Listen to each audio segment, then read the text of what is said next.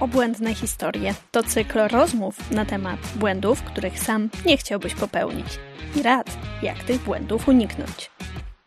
Moi goście podzielą się z Tobą wiedzą i doświadczeniem, opowiadając o biznesowych lub projektowych wpadkach i porażkach. Poznaj kulisy obłędnych historii. Zapraszam, Justyna Izydorczyk.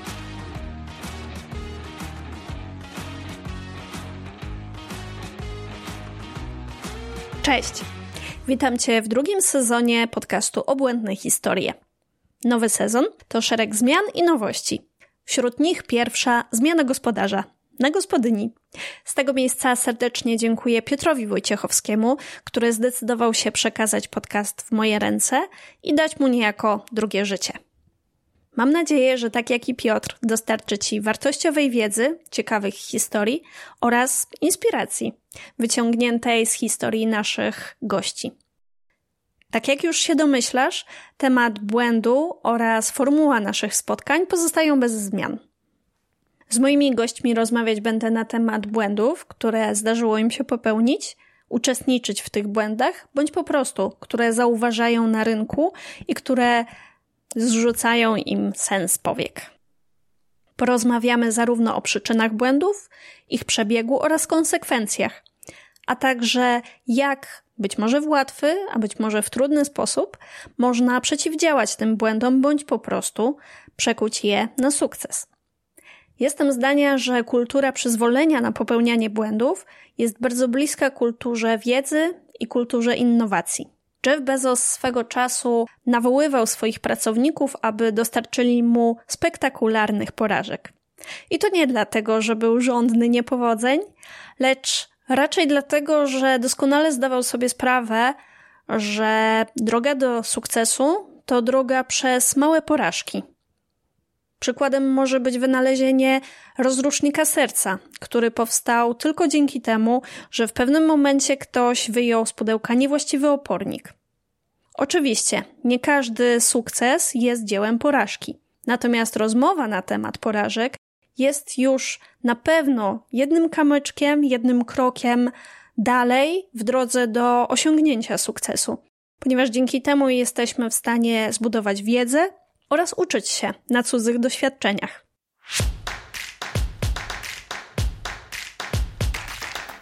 Pamiętam, jak w 2020 roku natrafiłam na webinar, który swoją drogą, jak się później okazało, był ziarenkiem, z którego wykiełkował podcast Obłędne Historie. Webinar ten poświęcony był błędom popełnianym podczas procesów projektowych. Oczywiście ja jeszcze wtedy byłam po tej stronie słuchacza i słuchałam z wielkim zaciekawieniem, jak osoby, które są moimi autorytetami w dziedzinie projektowania doświadczeń, projektowania usług e, bądź projektowania produktów w świecie digital, opowiadały o wpadkach i tym, jak powinęła im się noga na drodze bądź to kontaktu z klientem, bądź wymyślania pewnych rozwiązań.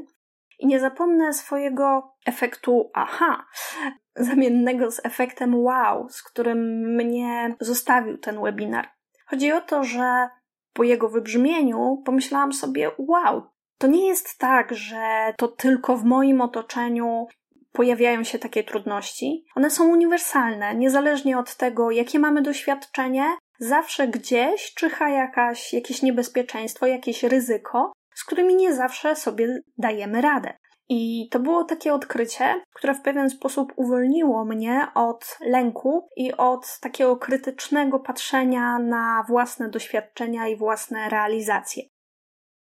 Wierzę, że podcast Obłędne Historie jest w stanie dać Ci właśnie to doświadczenie, którego ja wtedy doświadczyłam przy tym webinarze. Czyli takie poczucie, że mm, nie musisz być perfekcyjny, bo w gruncie rzeczy e, przy perfekcji nie zawsze jest możliwa pełna moc możliwości. Nie zawsze osiągniesz wtedy wszystko, ponieważ błąd jest rzeczą ludzką i nawet najbardziej doświadczeni praktycy popełniają takie błędy, bo ryzyka czyhają na nas wszędzie i z każdej strony możemy się na nie natknąć. Jest jeszcze jedna rzecz, która, mm, która pozwala mi myśleć, że taki podcast jest potrzebny. Pamiętam, jak w książce Eda Katmula mm, założyciela studia Pixar, autor dzieli się ze swoimi czytelnikami historią, kiedy to Pixar połączył się z Disneyem.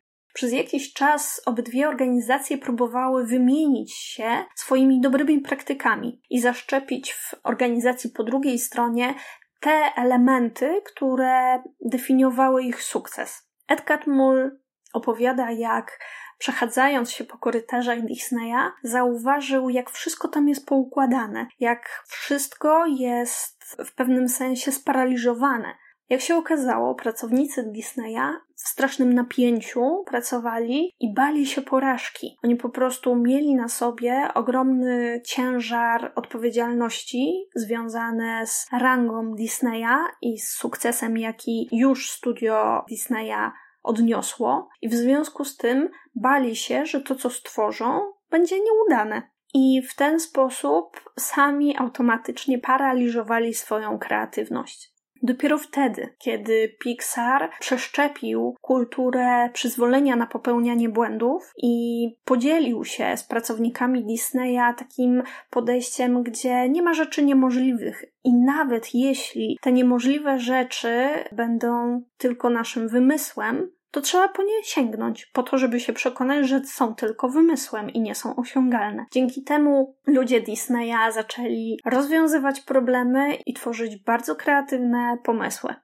Mam nadzieję, że ten podcast zachęci Cię do tego i będzie pewnym motywatorem do tego, aby szukać dalej, szerzej, mieć bardzo mocno otwarte oczy, bo pewna porażka, jeśli tylko odpowiednio ją zinterpretujemy, okazuje się drogą do osiągnięcia sukcesu. Czasami nawet takiego sukcesu, który wcześniej nie był zakładany. I to jest siła. Mawiają, że mądry Polak po szkodzie, dlatego dzielmy się mądrością, abyśmy unikali szkód. A jeśli błędy się pojawią, abyśmy potrafili je przekłuć we własne sukcesy. Nie pozostaje mi nic innego, jak zaprosić Cię do kolejnego odcinka i wysłuchania spotkania z najnowszym gościem, który podzieli się swoimi błędami z procesu projektowania cyfrowych doświadczeń. Zatem do usłyszenia i niech moc obłędnych historii będzie z Tobą.